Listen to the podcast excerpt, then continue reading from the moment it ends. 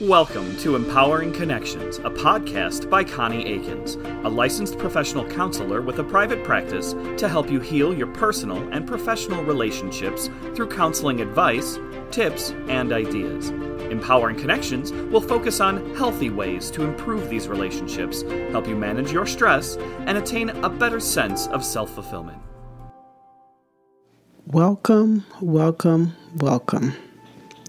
Today, I want to talk about healing from the pain of infidelity. Infidelity happens in a relationship where partners have committed to each other to be true, and one partner, or sometimes both partners, go outside of the relationship and become intimately involved with someone else. Most infidelity is the result of men cheating on their partner, according to research. About 20% of men and 13% of women commit infidelity. However, modern women are increasingly succumbing to infidelity as well. Some relationships may survive infidelity but most do not. Infidelity is a broken promise or a vow to stay committed to your partner. Infidelity or cheating can begin with an emotional attachment where you just have a strong connection to someone outside of the of your relationship. This connection might be classified as a friendship with a person that is the same gender as your partner in the relationship. This friendship causes your partner to communicate more frequently or provide favors for their outside friend instead of the partner they have committed to. Recently, I was talking to a friend and we started talking about the pain of infidelity. This is the story a woman was married for 30 years to the same man, a man she thought she would spend the rest of her life with, or at least until death do we part. However, over the course of years, she began to suspect certain behaviors as cheating. She expressed how she knew her husband had cheated on her and how painful it is to stay and yet feel like you want to leave. In her case, the infidelity has went on and on with no acknowledgement of her feelings of betrayal. She simply stated she feels like she can't take it anymore. I asked, How do you know he was cheating? She said, On many occasions, I have sat up all night wondering where my husband is. He would leave home sometimes at 6 a.m and not return home for the evening. On those evenings when he did not return home, she said, I would pace the floor, unable to sleep, wondering if he was okay, sometimes ring his cell with no answer, and work myself into all types of anxious thoughts, and eventually just end up angry once he got home the next morning. She said this happened too many times to even count. She would constantly have thoughts of leaving, but was afraid of starting over. On other occasions, her husband has said he's going on a business trip, and she might find a charge or evidence that he was not where he stated he was going to be on their joint bank account statements. Once she discovered her husband bought some perfume. And when he got caught, he said, It's for a friend. She says he never buys her perfume. And so when he told her it was for a friend who was going to pay him back, she just said, Connie, I just about hit the roof over the perfume because he does not buy perfume for me. So I do not think he should be doing favors for female friends, and that includes buying perfume. I said, You're right. She went on to say he has had several affairs one with a coworker, and other times with an old flame from the past that she thought was his friend, only to realize that it was someone that he had become intimate with. She cried and stated, I deserve to be happy. I replied, Yes, you deserve to be happy.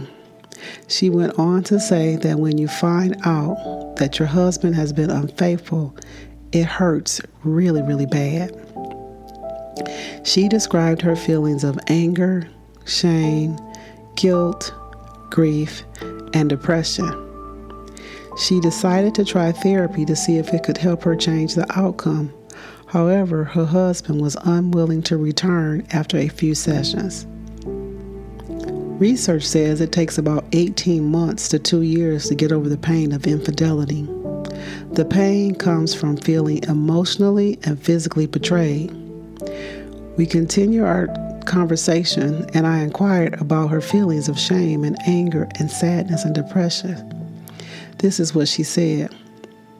She said, I felt shame because I wondered why he cheated on me and how I managed to hide it from my family and friends and pretended to act like everything was okay in our relationship.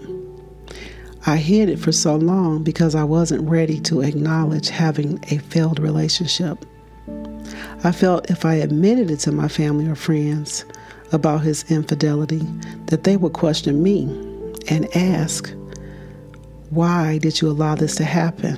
And that would lead to feelings of guilt. The kind of guilt where I would feel somehow that his actions were my fault. She continued to say, Connie, I felt so much anger at him and at myself for even putting up with the infidelity. She said, I feel like I really wanted to hurt him sometimes, as much as he hurt me. And I even considered how to get revenge. Infidelity is a very painful experience, she said. I felt so numb and so sad for many years, and I realized that I had sinking into a depression. So, therapy was one of the things that helped me to work on my feelings and develop a plan of how I would respond going forward. Then she said, What would you tell a client about how to heal? Here are some tips breathe and allow yourself to acknowledge all of the hurts, feelings, and fears that come from the betrayal. Get yourself grounded by allowing yourself to acknowledge any role or actions that have led to this point. I'm not saying it is your fault how the relationship has turned out. As a therapist, I feel a healthy relationship has give and take and is based on a commitment and acceptance of your partner. When there is a grievance of any kind in a relationship, you have to decide how you will handle it. Allow yourself the space and opportunity to grieve and understand that the loss of your relationship is similar to the emotions that you feel when someone dies. Your emotions in response to infidelity will most likely include all of the stages of grief denial, anger, bargaining, depression, and acceptance. Denial may look like this I don't believe it's true, or I don't believe this is happening to me. This can't be happening to me. Anger may look like this I want to hurt this person, or regretting your commitment. Bargaining may look like this What if I try this or that? What if I try to be more sexy? What if I try to be more giving? What if I do everything that the person says? Then they won't cheat on me. Depression. Depression may look like this I don't want to get out of bed, constant crying, sadness, and avoidance of social contacts due to feeling heartbroken. And finally, acceptance. This is real and this is really happening to me. From acceptance, make a plan of how to move forward. Don't blame yourself as you are not accountable for the actions of your partner.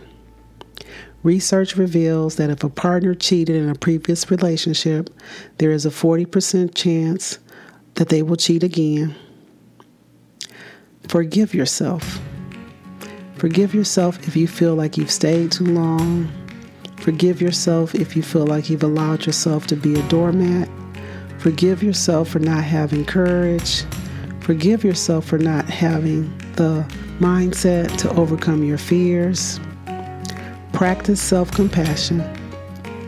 Practice loving yourself, taking care of yourself, and being kind to yourself. Seek counseling to deal with the trauma of infidelity. Seek counseling for your anxiety and the depression that infidelity leaves behind. Remember, you are a loving human being that deserves to be treated with respect, fidelity, and dignity. Thanks for listening. The Empowering Connections podcast is not intended to replace the need for a professional counseling relationship. This podcast does not constitute professional advice or counseling services. As always, if you need mental health services, please seek a qualified mental health provider. You can find Connie Akins on the websites Psychology Today and Therapy for Black Girls. If you have an iTunes or Spotify account, please subscribe, share, and continue to listen. Feel free to check out Connie Akins' website at www.empoweringserenity.net and follow Connie on Instagram at Empowering Serenity. You may not edit, modify, or redistribute this podcast. We appreciate you listening to the Empowering Connections podcast and providing feedback. Stay positive.